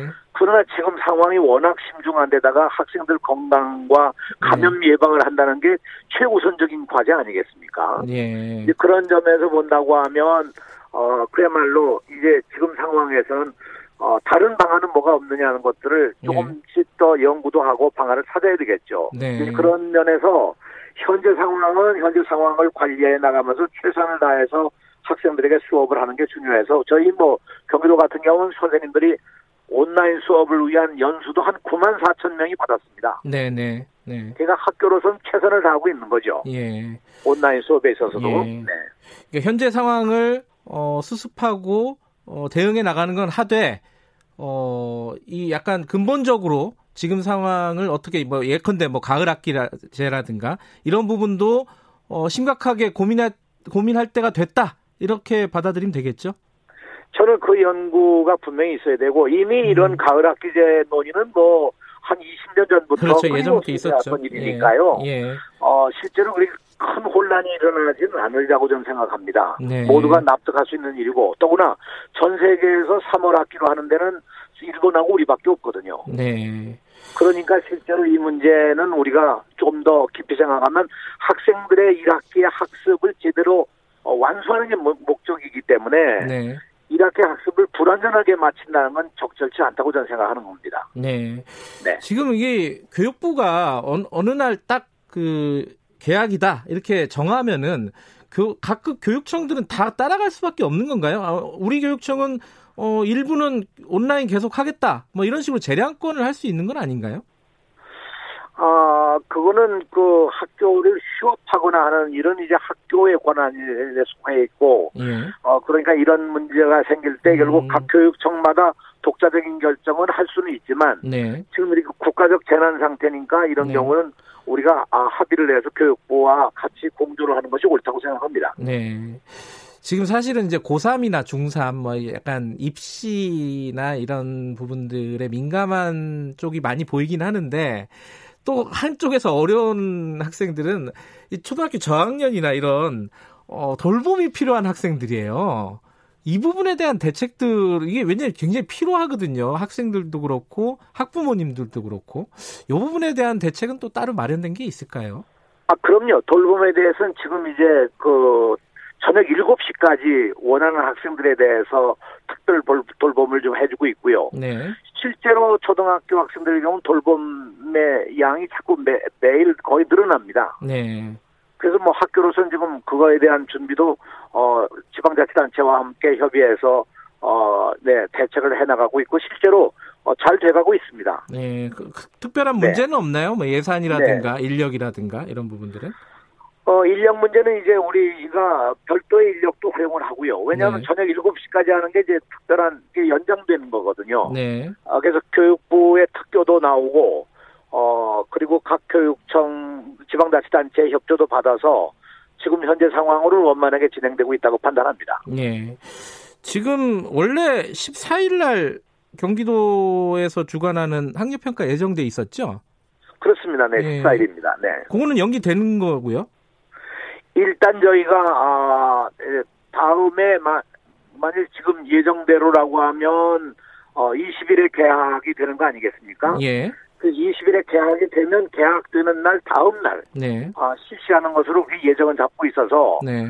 어 지금 일정을 딱 못 박아서 며칠이라고 얘기는 안 합니다만 일단 개학이 되는 그 다음 날 보는 걸로 원칙을 음, 정하고 있습니다. 개학이 된다면은 그 다음 날로 네네네. 시험을 학력 평가를 실시를 한다. 네네. 하지만 지금 요번 주 좀 지켜봐야 될 것 같고 말씀하신 아, 본질적으로 이 지금 상황을 어떻게 타개해야 될 건지는 좀 고민이 필요한 시점이다. 오늘 말씀 여기까지 듣겠습니다. 잘 들었습니다. 네, 고맙습니다. 안녕히 계십시오. 예, 이재정 경기도 교육감이었습니다. 어, 굉장히 좀 그 가을 학기까지 생각해야 될 시점이 됐다 이런 말씀이시네요. 잘 좀 생각해 봅시다 우리 저 사회적으로. 자 여기까지 하고요. 어, 김경래 채널에서 2부는 여기까지 하고요. 잠시 후 3부에서 다시 뵙겠습니다. 일부 지역국에서는 해당 지역 방송 보내드립니다.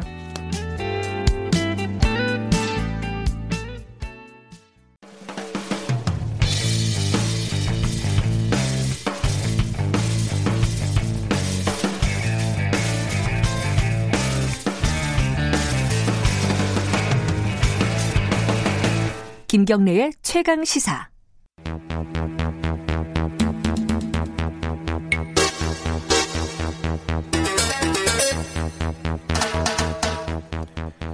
사건의 이면을 들여다보고 파헤쳐보는 시간입니다. 추적 20분 박지훈 변호사 나와 계십니다. 안녕하세요. 네, 안녕하세요. 박지훈입니다. 한겨레 신문 김한 기자 나와 계십니다. 안녕하세요. 네, 안녕하세요. 오늘은 어, 조국 전 장관 그리고 그 부인 정경심 교수 관련된 재판 얘기를 좀뭐 사실관계라도 좀 정리를 하고 싶은데 이게 너무 많아요. 일단 기본적으로 그렇죠. 뭐 정경심 네. 교수만 해도 혐의가 지금 14 가지니까요. 그렇죠. 네, 너무 그 재판도 여기저기 열리고 있고요. 예. 예, 일단 뭐 어제는 조범동 씨, 그러니까 오천 조카 네. 재판이 열렸고 그 전에는 정경심 교수 관련된 구속영장 발부 얘기가 있었고, 있었고. 또 조국 장관 전 장관 감찰 무마 예, 사건. 네, 그것도 재판이 지금 진행 중이죠. 네, 맞습니다. 그러니까 세 가지 축이 다 진행 중이고 네. 근데 이제 정경심 교수 같은 경우는 입시 비리 의혹과 관련된 것도 있고 또 펀드 관련된 사모펀드, 사모펀드 관련된 것도 있고. 어, 물론 저희 조국 전 장관도 이 감찰 무마 의혹도 있고 가족 비리와 관련된 것도 또 있죠. 따로 네, 네. 따로 있고. 동생도 있잖아요. 정경심 교수 동생. 그렇죠. 네. 네. 동생분도 있고. 야, 이게 재판이 막 여기저기 우후죽순으로 열리고 있어가지고 사실 이, 이 상황 자체가 좀 뭐라 이렇게 표현하면 안 되지만 좀 재밌는 상황이에요. 어떻게 음. 한 가족이 이렇게 다 한꺼번에 재판을 받는지. 자 어쨌든 정리를 한번 해볼게요. 어제 어, 뭐 시계열로 좀 정리를 해보죠. 어제 음. 조범동 오천 조카 재판은 쟁점이 지금 뉴스를 보니까 뭐 10억 그 정경심 교수하고 동생하고 준 10억이 대여금이냐 그렇죠. 투자금이냐 그게 쟁점인 거예요? 이 횡령이죠. 횡령이 되는데 예. 횡령이 예. 될 수가 있는데 지금 검찰 입장에서는 투자한 게 아니냐라고 계속 얘기를 하고 있고요. 네. 조범동 씨나 또 지난달에 정경신 교수가 증인으로 출석을 했습니다. 네. 뭐 사용증을 내면서 대여금이다. 네. 그러니까 돈 준 거 이자 받은 거다. 지금 이런 얘기를 하고 있고 만약에 투자해가지고 돈을 돌려받았다면 일정 금액을 착복한 형식이 되는 거거든요. 아. 그래서 검찰에서는 횡령 얘기를 하고 있고 이제 조범동 씨나 정경심 교수 입장에서는 그 부분은 일정 그 대여금이기 때문에 아무런 문제가 없다는 식으로 지금 부인하고 있는 그런 상황입니다. 그러니까 투자가 되면은 어, 검찰 측 기소 내용대로 횡령이 될 가능성이 높고, 높고 예. 뭐 100%는 아니겠지만 예. 일단은 대여가 되면은 그럴 가능성이 굉장히 낮아지는 이자 쪽으로 받았으니까요. 예. 적어 보입니다. 근데 이게 사실 조범동 씨만 관련이 있는 게 아니라 이 여기서 법원의 판단이 재판부의 판단이 어떤가에 따라서 정경심 교수 재판에도 연결이 되는 거 아니겠어요? 그대로 간다고 봐야 됩니다. 정경심 교수도 연관성이 있고요. 예. 또더 나아가서 정경심 교수 사모펀드 관련해서 많은 돈을 이제 걸었고 또 자본시장법 위반 사항이 있어요. 네. 그게 뭐냐면 뭐 미공개 정보를 이용했다든지 허위 공시를 했다든지 네. 그런 부분 공범이 될 여지도 있어 보입니다. 아하. 그래서 개입을 했냐 안 했냐 이 부분하고 투자를 했냐 안 했냐 단순히 돈을 빌려줬냐 자신이 그 업체나 코링커피 이런 데서 많은 역할을 했느냐 이 부분이 시작점이 투자냐 되었냐 이 부분이기 때문에 뭐 중요한 부분이라고 봐야 됩니다. 그래서 이게 그 공방도 치열하더라고요. 그렇죠. 예.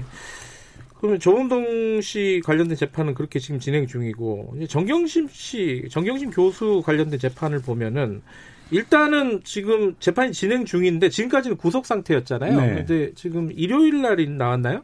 어, 석방이 된 네, 거죠. 석방이 됐죠. 200일 만에 석방이 됐습니다. 예, 구속 어 영장을 추가적으로 발부하지, 발부하지 않았다. 예. 이거 검찰에서는 근데 발부하려고 했었던 거죠. 6개월입니다. 1심을 최종으로 네. 최장기로 구속할 수 있는 기간이 6개월이고 네. 5월 10일 기준으로 6개월이 만료되기 때문에 추가 영장을 청구해 그것도 마찬가지예요. 미공개 정보 이용이라든지 허위 공시 이런 것들을 이유로 추가 영장을 청구했는데 뭐 증거인멸 우려라든지 도주 우려가 없다라고 해서 재판부에서는 그걸 기각을 했습니다. 결국 석방하게 된 것이죠. 음. 그러면은 이 석방을 하게 된 거 자체를 그러니까 구속영장을 발부를 안 한 게 어 뭐 어느 쪽에 뭐, 적, 뭐 적절한 판단인가요? 어떻게 뭐 여기저기 말은 있던데. 네, 뭐 영장 발부에 대해서는 예. 뭐, 뭐 사실은 재판부의 전권이기 때문에 그것을 네. 잘했다 못했다 또 구체적인 어떤 내용을 일반인들이 알 수가 없습니다. 변호사님 네. 저도 마찬가지고요. 네. 다만 그 이 내용 자체가 미공개 정보하고 차명 주식 이 내용 자체가 이미 거론됐던 내용들이거든요. 네. 근데 추가로 영장 발부받기 위해서 나 갖고 있다가 나중에 하는 거 그런 상황이 저는 좀 음. 있고 있어 보이고 음. 그리고 이 재판이 끌게 된 이유가 이 변호인 측보다는 검찰의 이유가 더 큽니다. 음. 특히 재판을 좀 오래 하려고 공판 준비 기도 상당히 오래 했었고요. 이런 부분 때문에 재판부 변경도 있었고 네. 막 그런 것들 여러 종합적으로 봤을 때는 뭐 증거인멸 우려 도주려는 빼더라도 네. 더 구속하기엔 좀 쉽지는 않았다 생각도 음. 듭니다. 뭐 일각에서는 최, 최순실이나 뭐 임종원 차장 얘기를 하는데 양승태 또 같은 경우는 또 나왔어요. 음. 기간 만료되고 그래서 이거는 뭐 한쪽에 편을 들었다 이렇게 얘기하기는 조금 어렵다 생각이 듭니다. 음. 재판부 결정이겠죠. 일단 정영 씨는 일단 나오긴 했는데 어, 입, 크게 보면은 재판이 두 축입니다. 하나가 입시비리고 네. 하나가 펀드인데 입시비리는 어디까지 진행이 됐어요? 그러니까 입시비리와 관련해서는 지금 어느 정도 재판이 음. 진행이 됐고 판단이 네. 남아 있는 상태로 보이고 이제 이제 조범동 씨와 관련된 그 사모펀드 네. 관련된 부분들은 이제 입시 비리에 비해서는 상대적으로 진행이 더뎌서 이제 시작되는 분위기인데 네. 여전히 그 조국 논란이 일었을 때랑 똑같은 구조로 저는 보여져요. 그러니까 양쪽 주장은 여전히 대립적이고요. 이 관계에서 검찰이 주력하고 있는 건 어떤 부분이냐면 어 조범동 씨와 그 정경심 교수가 서로 증거인멸을 공모했다거나 음, 네. 아니면 어떤 수익을 배분하는 것을 논의했다. 네. 그러니까 이 관계로 역으로 공범 관계가 아니냐라는 음. 주장들을 법정에서 계속 하고 있고 뭐 그와 관련된 얘기들이 계속 이제 기사화가 되고 있죠. 네. 그리고 실제 지금 이제 처음에 말씀하셨던 것처럼 대여금이냐 투자금이냐 이 성격들은 여전히 이제 양쪽의 주장이 엇갈리고 음. 있고 또 표창장 문제는 어떤 부분에서는 검찰이 새로운 증거를 내놓기도 하고 하는데 정경심 씨 계속 뭐라고 방하고 있냐면 너무 오래전 일이라 음. 사실 나는 기억에 의존하고 있어서 사실 방어 뭐 찾기가 어려운 측면이 있다 이런 주장들도 있었거든요. 네. 그 부분이 이번에 이제 석방 조치를 하면서 뭐 일각 일부 언론에서는 방어권에 좀 유리해진 게 아니냐 뭐 이런 얘기도 또 이제 나오고 있는 그런 상황입니다. 그 부분은 이렇게 해석할 수가 있습니다. 이 기록을 열람 복사를 합니다. 네. 변호를 하는 또 피고인 입장에서는. 네. 근데 이제 구속돼 있으면 그 기록을 이제 받은 다음에 접견을 가서 이렇게 그 얘기를 나눠야 됩니다. 변호인 접견 상당히 그게 네. 좀 불편해요, 사실은. 아, 그 기록 들어가서 그 구치소 방에서 못 봐요? 같이 못 보죠. 구치소에서 음. 보지 못하고. 아, 그래요? 그 변호인하고 또 얘기를 나눠야 되니까요. 음. 그 접견 과정을 거치는 거 하고 불구속된 상황에서 좀 즉각 즉각 기록을 보는 거하고 음. 조금 차이가 있을 거라 생각이 들고 입시 비리 관련해서는 뭐 어느 정도는 좀 증인 신문은 끝났다고 지금 제가 알고 있거든요. 네. 그러니까 뭐 검찰에 유리한 뭐 증언들도 있었고 다만 이제 단국대학교의 그 장모 교수 같은 경우는 좀 검찰에서 압박을 해가지고 신문 과정에서 그런 진술을 했다. 뭐 음. 예컨대 여자 전화 왔으면 정경심 뿐이지 않느냐라고 음. 했는데 나는 그렇게 얘기한 적이 없는데 조서에는 그렇게 기재가 됐다. 그리고 판사가 상당히 그런 부분 질문을 많이 했거든요. 음. 그래서 이제 혹시라도 조서 과정에서 어떤 강압적인 부분이라든지 그런 부분들이 좀 논의 문제가 된다면 그 부분이 좀 검찰 입장에서 불리할 여지도 있어 보입니다. 근데요, 이게 어, 청취자분들도 그렇고 저도 그런데 이렇게 뉴스를 보거나 이렇게 신문을 보면은 헷갈려요. 뭐 계속 뉴스가 음. 쏟아지잖아요. 뭐 재판 한번 열리면은 네. 검찰이 이렇게 주장했다, 누가 증인이 나와서 이렇게 얘기했다. 근데 어떤 거는 뭐 검찰이 유리하고 어떤 음. 거는 뭐 그렇죠. 정영립 씨한테 유리한데 핵심이 뭐예요? 입시 비리에서? 저 그게 아 이게 표창장을 위조한 게 핵심인지 뭐 제일 저자로 올린 게 핵심인지 스펙 그 뭐 허위 입시 뭐 인턴 확인서를 쓴 게 핵심 도, 핵심이 뭐예요? 업무 방해를 했다는 겁니다. 업무 그 방해? 거짓으로 기재를 하는 바람에 그것을 갖고 대학 입시에 써먹었다. 그러니까 그 네. 인턴 확인서 말씀하시는 그렇죠. 그거만 사실은 핵심이고 그게 기소 내용인 거죠. 지금 1저자 이거는 기소가 안 됐어요. 음. 그렇죠. 그 1저자인지 네. 2저자인지 그거는 이제 사회적인 얘기고 그거는 이제 재판부에서 거론이 어. 되긴 하는데 사실은 그거는 도덕적인 측면이나 예. 뭐 그런 부분이고 공소 사실은 인턴 확인서가 지금 중요한 상황이고요. 예. 1저자 관련된 부분은 사실상 재판하고 관계가 없는 내용입니다. 음. 이제 그거를 조금 저도 좀 안타까운 부분이 저 역시 이거를 다 할 수가 없어요. 뭐 맨날 이것만 보고 있을 수도 없는 거니까 계속 혼동해서 기사가 나오다 보니까 이 내용 왜 나오지? 공사실 없는데 음. 그런 부분들은 저희가 좀 확인을 좀 시켜 드려야 될 것 같아요. 저도 뭐 같이 사회면 지면을 쓰는 부서에서 기사를 쓰고 있어서 예. 뭐 예. 계속 보고 있기는 한데 여전히 보면서도 어, 한, 그러니까 독자 입장에서 혹은 관전자 어. 입장에서 이런 구에 드는 거예요. 그러니까 이게 여전히 어, 인턴 확인서를 허위로 발급했다. 음. 그래서 진보적 지식인을 자처했던 그리고 이 정부에서 가장 핵심적인 역할을 담당했던 어떤 관료의 관료가 도덕적 결함이 있다, 윤리적 문제가 있다. 음. 뭐 그리고 이 당시에 어, 관행 쪽으로 이렇게 다들 그렇지 않은 척하면서 어, 허위로 이런 식으로 작업을 했다라는 예. 것과 실제 이게 어떤 법리에서 어떤 거가 위반이 되는 건지 예. 이 부분이 정확하게 지금 잘 호응이 안 되는 상황이 거의 근 1년째 이어지고 있는 뭐 이런 상황인 것 같습니다. 무차별로 많이 나오다 보니까 범죄 14개인데 큰 틀은 한 3개 정도 음. 같아요. 사모펀드, 입시, 증거인멸 3개인데 네. 음. 저희도 정확하게 어떻게 어디 이래 되는지는 정확하게 파악하기 어렵고요. 음. 그러다 보니까 국민들이나 이것을 알려고 하는 시민들 입장에서는 상당히 혼란스러울 수밖에 없어요. 그러니까 법적인 쟁점은 인턴 확인서를 허위로 작성을 그게, 해가지고 네. 업무 방해를 했다. 입시, 입시 학사 일, 학과 네. 입시나 학사에 그렇죠. 예, 업무 방해를 했다라는 건데 이제 연결이 되는 얘기긴 하죠. 뭐 제일저자 이런 음. 것도 연결이 되지만은 법리적인 판단을 구할 얘기는 아니다라는 그렇죠. 생각은 드는데 어쨌든 알겠습니다. 핵심은 어쨌든 그거다. 이게 청취자분들도 뉴스 보실 때 그걸 알고 보는 것과 모르고 보는 건 좀 다르거든요. 나쁜 사람이라는 거고요. 네. 재판 과정에서 재판은 왜 하느냐 하면 그게 나쁜 사람을 가리는 게 아니고 증거 재판주의입니다. 그 사람이 나쁘다면 그 나빠서 될 일이 아니에요. 음. 합당한 증거가 상당히 충족이 됐을 때 유죄가 되는 거거든요. 네. 그래서 딱딱 떨어져야 되기 때문에 사실은 저희 이제 법률가들 입장에서는 나쁘고 좋고는 중요하지 음. 않습니다. 나쁘면 얼만큼 나쁜 만한 증거가 음. 있고 어떻게 딱딱 떨어지냐 그걸 바라, 바라봐야 되는데 제가 좀 죄송스러운 얘기지만 언론에서는 그걸 안 따집니다. 음. 나쁜 사람만 계속 부각을 아, 하니까 네. 언론이나 이제 뭐, 뭐 쉽게 하기 위해서 예, 그런 것도 있지만 시민들의 네. 입장은 또 그게 다 혼재돼 있어요 네. 머릿속에서 이 법적인 쟁점과 사회적인 그렇죠. 도덕적 쟁점이 그걸 또 이렇게 딱 잘라서 이것만 봐라 이러기도 좀 쉽지는 않아요 사실은. 그렇습니다. 예. 아, 그리고 그 조국 장관 얘기도 좀 해보죠. 조국 네. 전 장관 재판은 이제 시작이죠? 네, 이제 시작됐습니다. 예. 네. 어, 그 내용 좀 정리해 주시죠. 뭐 워딩이 화제가 됐죠. 음. 오래 걸리겠지만 지치지 않고 싸우겠다. 처음에 이제 법정에 들어갈, 들어갈 때, 때 예. 얘기를 했고 그다음에 뭐 그 재판장을 둘러싼 풍경이 오히려 그러니까 사실 뭐 재판은 아직 첫 재판이니까 네, 본격적인 예. 단계가 아니기 때문에 그 뭐 풍경들 지지자들의 풍경 뭐 이런 것들이 오히려 더 화제가 됐었는데요. 그러니까 조국 장관의 기본적인 입장은 이런 거죠. 그러니까 사실이 지금 왜곡돼 있다. 어떤 음. 부분들이 그것은 어 직접적으로 본인이 말은 하지 않지만 검찰의 어떤 의도가 있는 수사였다. 음. 라는 걸 얘기하고 있고 그 부분에 대해서 하나하나 오래 걸리더라도 법리적으로 이제 다투겠다. 네. 그러니까 어떤 게 위법이 이게 위법 사항이 아니라는 걸 입증하겠다. 뭐 이런 얘기겠죠. 네. 그러니까 이 부분에서 그 어쨌든 자기가 검찰의 기획된 수사 혹은 어 목적이 있는 수사에 의해서 희생됐다. 이런 부분들에 대한 메시지를 비교적 그 음. 전달하고 어 그 재판장에 들어갔습니다. 자, 그 어, 조전 장관 관련 비위 네. 감찰 무마 의혹 있잖아요. 요 사건 지금 하고 있습니다. 예. 예. 그거 그거의 핵심은 또 뭐예요? 이것도 마찬가지입니다. 이것도 어려워. 네. 유재수 전 부시장이 네. 부산시 부시장이죠. 네. 이제 비위가 있는데 그 비위 관련해서 뭐 수사기관 이차가거나 이렇게 해야 되는데 지금 직권을 남용해서 조국 전 장관이 민정수석 시절에 봐주기를 하면서 감찰 활동을 방해했다.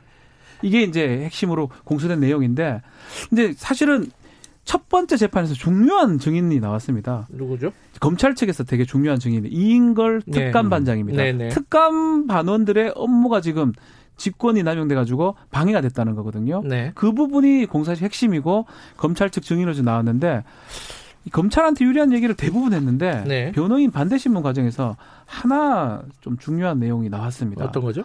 결국은 이 감찰의 종료의 권한이 누가 갖고 있냐 이게 중요합니다. 감찰 종료를 특감 반원이 갖고 있는데 민정수석이 그 위에 있는 상관이라는 이유로 직권을 남용해서 뭐 마음대로 종료시켰다면 직권 내용자 될 가능성이 높고요. 네. 그 권한 자체가 민정수석의 권한이라면 민정수석 자기 권한 자기 권 행사한 거예요. 음. 그렇기 때문에 직권 내용자가 안 될 가능성이 높습니다. 아. 그 얘기를 계속 질문했는데 이인걸 특감반장이 잘 빠져나가다가 마지막 쯤에 그건 수석님 권한이죠라고 얘기를 해버렸습니다. 음. 음. 그래서 이게 지금 앞으로 어떻게 진행될지 한번 지켜봐야 될 것 같습니다. 그러니까 조 전 장관이 네. 이거는 중단이 아니라 종료다라고 종료다. 얘기 같은 맥락인 거죠. 똑같은 얘기는 네. 합니다. 네. 종료는 이제 그것도 포함된 거죠. 그러니까 처음에 감찰 더 어떤 프로세스를 진행할 수 있었는데 네. 유재수가 사표를 낸다라고 음. 하니 그러니까 사표를 내면 사실 어, 감찰 권한이 없어지는 거거든요. 네. 그러니까 여기서 정리를 하자 음. 이렇게 이제 얘기가 됐다라는 거예요. 그러니까 이 부분은 그러니까 말하자면 권한이 누구의 것이냐 그리고 그 권한을 행사 뭐 하려고 했냐 안 하려고 했냐가 지금 쟁점이긴 하지만 음. 사실 어, 이 진술로 놓고 본다면 조국 그 민정수석 입장에서는 어, 나 권한을 행사할 수 있는 프로세스 자체가 음. 사라졌다. 음. 사표를 낸다라고 해서 음. 뭐 이렇게 이제 얘기할 수도 있는 상황입니다. 뭐 이 재판은 이제 시작이니까 시작이에요, 시작. 예, 예, 각종 증인들이 계속 나오겠죠. 음. 예, 차차 보도록 하고요. 지금 마지막으로 조 전 장관 동생 이 네. 이분은 좀 혐의가 채용 비리 아니에요? 그렇죠. 그 이, 예. 이, 이분은 거의 지금 선고 때가 다 된 것 같은데. 징역 6년을 구형을 했습니다. 예. 지금 이 사람 그 허위 공사 대금 뭐 그런 것 때문에 예. 학원 웅동 학원이죠. 115억 원 손해도 끼쳤고 예. 채용 비리도 했다는 혐의로 지금 또 1억 4,700에 추징 도청했는데 예. 아마 이게 이제 징역이 6년이나 구형이 됐기 때문에 이 결과를 좀 지켜봐야 될 것 같습니다. 근데 이 이 조전 장관 동생 재판은 다른 재판하고 연결되는 지점들이 있나요? 없어요. 좀 부족해요. 아, 이건 좀 약간 독립적인. 네. 아, 그렇군요. 요거는 본인이 음. 조전 장관 동생이 채용할 때 돈을 받았던 부분들이거든요. 네. 그래서 이제 요 사람 혼자 적용될 내용들입니다. 음. 이것도 처음에 아예 음. 검찰의 수사 범위에 들어있던 사건은 아니었죠. 아니었죠. 사실은 네. 운동비리에 관련해서 조국 장관 전 장관이 그러니까 감사로 재직할 당시에 네. 어, 이 손해를 입히는 걸 알았느냐를 보러 들어갔다가 이 채용 비리 문제를 가 이제 불거져 나온 예. 사건입니다. 채용 비리 부분은 혐의가 있을 가능성이 높아요. 지금상 음. 증거 인멸도 있고요, 같이 해서 음. 6년까지 이제 구형이 됐는데 손에 끼친 부분요, 네. 그 횡령이나 배임 같은 건데 그 부분은 이제 좀 혐의를 다툼의 여지가, 다툼의 여지가 있을 것 같습니다. 예. 알겠습니다. 오늘 뭐 등장인물이 많아갖고 뭐 네. 수박 겉핥기식으로 한번 짜라라 20분 만에 정리는 불가능합니다. 다음에는 하나씩 한 예. 번씩 해보겠습니다. 오늘 말씀 감사합니다. 고맙습니다. 감사합니다. 박지훈 변호사, 한겨레 신문 김한 기자였습니다. 김경래 최강 시사 듣고 계신 지금 시각은 8시 46분입니다.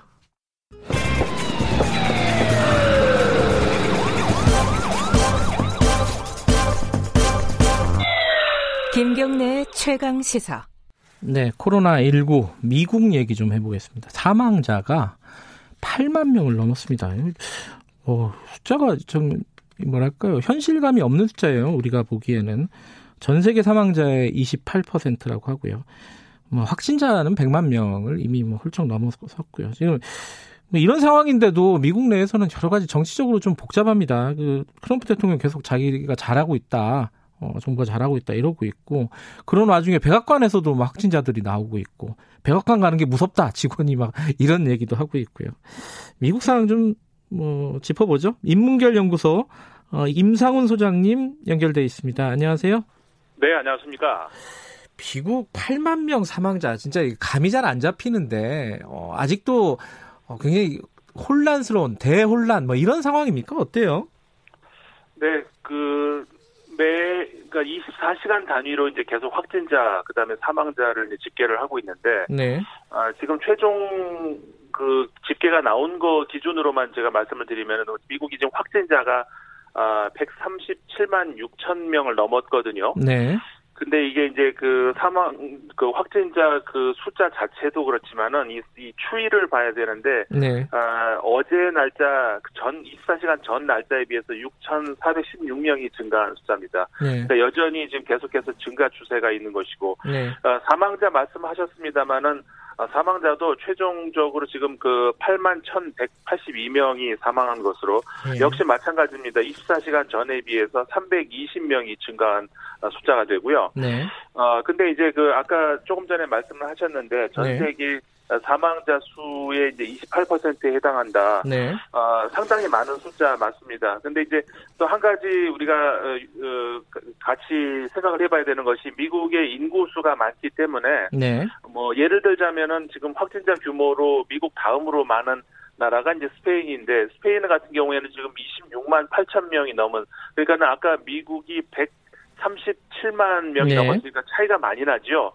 어, 그런데 이제 두 나라가 인구수 차이도 나기 때문에 어, 사실상 그러니까는 우리가 소위 발생률이라고 하는 것, 그러니까는 인구 100만 명당 어, 몇 명이 확진자가 됐는가 이제 이거를 따져봐야 되는데 어, 그 숫자는 과거에 그 사실 뭐 한 한 달 전까지만 하더라도 미국이 높지는 않았거든요. 네. 그런데 이, 이 발생률이 계속 증가 추세에 있으면서 지금 그 스페인이 5,735명, 그러니까 100만 명당 5,735명에 해당되는데 미국이 4,160명이 됐거든요. 그러니까는 네. 사실상 발생률로 따져보더라도 어, 지금 계속해서 어, 계속 그 오르는 그런 추세에 있는 상황입니다. 확산세를 못 잡고 있는 거잖아요. 그렇죠. 예. 그런데 이제 트럼프는 계속 어, 자기가 잘하고 있다. 그 정부가 미국 정부 잘하고 있다 그러는데 미국 여론은 어때요? 트럼프 대통령의 지금 방역이나 이런 것들을 바라보는 어, 미국 여론은 당연히 이제 트럼프 대통령에 대한 그 방역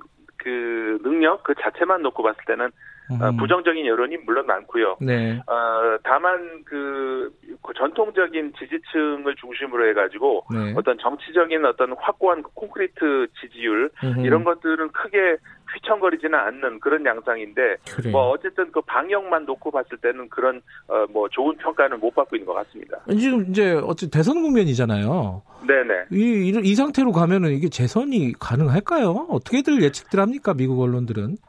그 미국 그 대선 문제와 관련해서는 네. 사실 그 지금 트럼프 대통령이 어떻게 보면 그 굉장히 유리한 입장이 있을 수가 있는 것이 어, 그래요? 어. 예 어, 아니 그러니까 그 상황 자체가 놓여진 상황 네. 자체가 그렇다는 것이 어, 지금 그 저 대선 캠페인이 전혀 거의 뭐 완전히 중지된 상태 아니겠습니까? 아 다른 후보들도 예 그렇죠. 그렇기 때문에 어, 민주당의 조 바이든 사실 아직은 뭐 음. 확정은 안 됐습니다만 사실상 후보라고 네. 볼 수가 있는데 어, 그 전 부통령 같은 경우에는 어, 거의 선거 운동을 못 하고 있거든요. 네. 어, 그런데 어, 트럼프 대통령도 물론 어, 뭐 공식적인 선거 운동을 하지 않고 있습니다만 사실상 지금 코로나 국면에서 어, 전면에 나서서 어, 계속 이제 연일 그 음. 그 기자들 앞에서 브리핑하고 있는 사실상 이게 대선 그 어떤 그 캠페인의 일환이라고 볼 수가 있는 예, 예, 사실상 이렇게 예. 봐야 되는데 예. 전혀 이거를 그 정치적으로 활용을 못 하고 있다는 그런 평가가 나올 수가 있는 거죠. 아. 연일 이제 실수를 하고 있기 때문에 말이죠. 예. 어 그렇기 때문에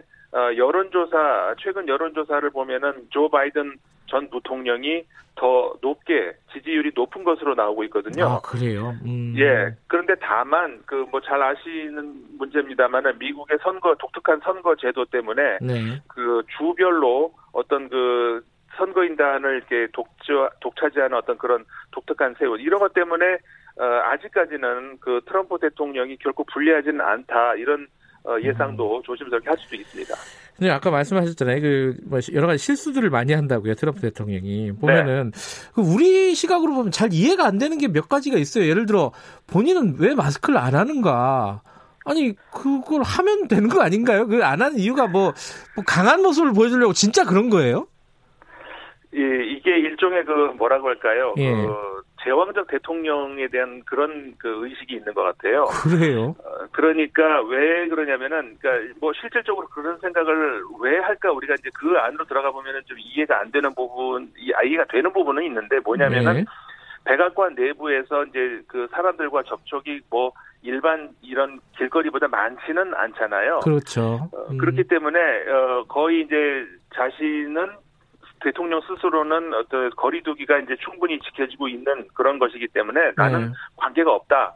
뭐 이런 판단을 하고 있는 것 같은데 예. 어 그거는 이제 대통령 입장에서 그럴지 몰라도 그 어떤 그 전 국민이 주시하고 있는 그 위치에 있는 상황에서 결코 이게 좋은 방법은 아니라고 할 수가 있죠. 예. 아니 우리 정서로는 그러면 탄핵되는데 이게 아니 다른 사람들 다 쓰게 해놓고 자기는 안 쓴다는 게 이게 상식적으로 이해가 안 되잖아요. 우리 정서로는. 그렇죠. 예. 예, 우리나라 국민들의 그 정치적인 어떤 정서 수준 예. 뭐 이런 걸로는 좀 사실 이해가 안 되는 부분이 많죠. 음. 근데 미국에 지금 백악관에 직원이 두 명이 양성 판정을 받았다고요? 그러면 사실상 비상 상황 아니에요? 백악관이? 그렇죠. 어, 사실상 음. 백악관이 방역이 뚫렸다 이렇게 봐야 되는 건데, 네. 어그 백악관 내부의 그 태스크 포스라고 할 수 있는 네. 어, 그 그러니까 어떻게 보면은 그 방역 미국 방역의 핵심부 아니겠습니까? 그렇죠. 이제 그 내부에서 그러니까 거기에 그 뭐라고 할 수장이 이제 그 어, 마이크 펜스 부통령인데 네. 어, 펜스 부통령의 그 대변인까지 밀러 대변인까지 확진을 받지 않았습니까? 예, 예, 예. 어, 그렇기 때문에 사실상 이거 완전히 그 백악관 내부까지 뚫렸다. 네. 어, 그래서 이제 그 내부 양성 판정을 받지 않았다 하더라도 지금 어, 자가격리 들어간 어, 핵심 지도부도 있고 어, 그런 상황에서 그 트럼프 대통령이 여전히 그 어떤 그, 그 아까 말씀드렸던 몇 가지 그 비판을 네. 받고 있는 그런 내용들 이거는 그런 거를 좀 어, 수정하려고 하는 그런 자세가 아직 아직은 안 보이거든요. 예. 어, 그런 것들 때문에 이제 여러 가지 그 최근에 그 오바마 대통령 전 대통령까지 나서서 혼돈 상황이다 예. 어, 이런 그런 그, 그 비판을 내놨는데 예. 어, 이 당분간은 좀 변할 그 소지가 안 보입니다. 그래요. 이 아까 말씀하신 콘크리트 지지층이라고 말씀하셨는데 그거는 네. 트럼프에 대한 건가요? 아니면은 어, 공화당에 대한 건가요? 이게? 그 두 가지가 물론 같이 있겠습니다만은요. 네. 그 제가 물론 이제 미국의 지역에 따라서 네. 어 아무리 양쪽 해양 그 지역은 그 민주당이 좀 강세가 아무래도 있고 네. 어, 내륙으로 들어오면서 어, 공화당 지지세가 있는 것은 뭐 변함이 없이 계속 이제 네. 그 추세인데 어, 거기에다가 트럼프 대통령 특유의 어떤 그 정치적인 어, 음. 뭐 매력을 느끼는 층이 있죠, 물론. 어, 그 네. 지지층 같은 경우에는 특히 또 트럼프 대통령이 공격을 받을 때 더, 더 뭉치는 어떤 그런 음. 또 성향을 보여주거든요. 네. 그런 것들이 좀 특이한 양상입니다. 알겠습니다. 오늘은 뭐 짧게 연결해 봤습니다. 오늘 여기까지만 드릴게요. 고맙습니다. 네, 감사합니다. 네, 인문결 연구소 임상훈 소장님이었습니다. 저희가 좀 약간 가볍게 얘기는 하긴 했지만 미국이 걱정입니다. 미국이 빨리 잡혀야지 우리도 경제나 이런 부분들이 안정을 찾지 않겠습니까? 트럼프 화이팅 하시기 바라겠습니다. 자, 김경래 최강사 오늘 여기까지고요. 저는 뉴스타파 기자 김경래였습니다. 내일 아침 7시 20분 다시 돌아옵니다.